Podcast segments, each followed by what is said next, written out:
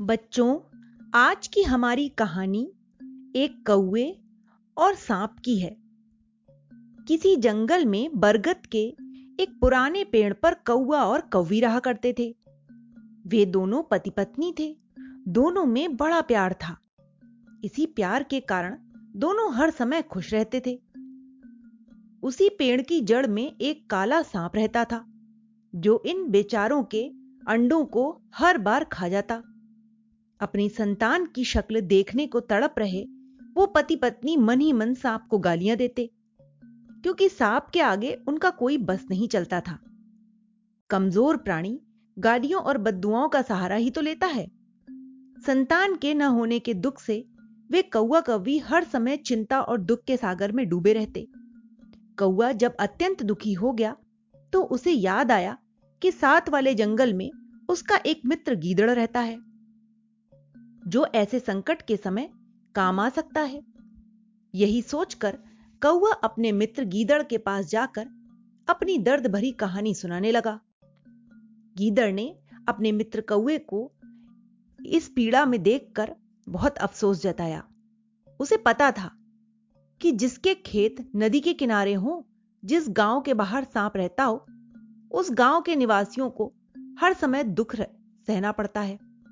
गीदड़ ने कौए को धैर्य देते हुए कहा देखो भाई तुम मेरे मित्र हो मैं तुम्हारी सहायता अवश्य करूँगा। फिर तुम जानते हो कि गीदड़ जाति का दिमाग शैतान के दिमाग से तेज होता है।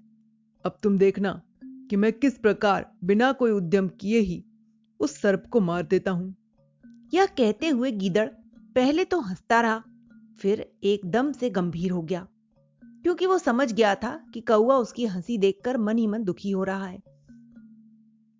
गंभीरता के स्वर में गीदड़ बोला देखो भाई तुम इसी समय दोनों पति पत्नी उड़ते हुए राजा के महल में जाओ और वहाँ से महारानी का सोने का कीमती हार उठा लाओ। बस आगे का काम मैं सब कर लूँगा। यह सांप दिमाग से मारा जाएगा ताकत से नहीं। गीदड़ की बात सुनते ही कौआ वहाँ से बड़ी तेज़ी से उड़ा और रास्ते में उसने अपनी पत्नी को साथ लेकर राजमहल चलने की योजना बताई। दोनों राजमहल की ओर चल पड़े। दोनों उड़ते उड़ते राजमहल के पास पहुँचे तो उन्होंने महारानी को एक नदी में स्नान करते देखा।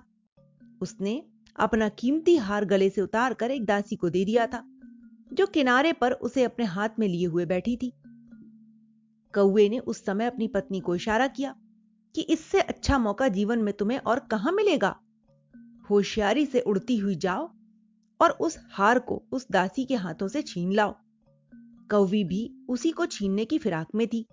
वह बिजली किसी तेज़ी से उड़ती हुई नदी के किनारे पर गई और उस दासी के हाथों से हार उड़ा लाई और दोनों उस हार को लेकर उड़ चले। दासी ने ज़ोर ज़ोर से शोर मचाना शुरू कर दिया।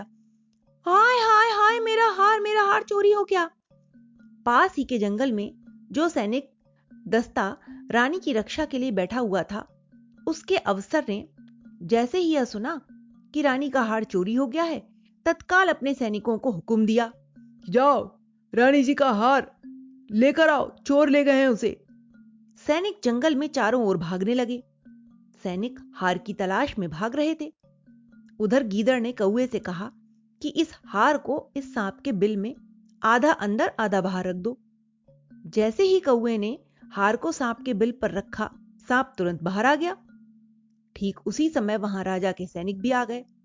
उन सैनिकों ने जैसे ही देखा कि रानी का कीमती हार इस सांप ने चुराया है, क्रोध से भरे एक सैनिक ने उस सांप का गला काट दिया।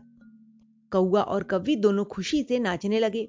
कौए ने अपने मित्र गीदड़ का बहुत बहुत धन्यवाद किया।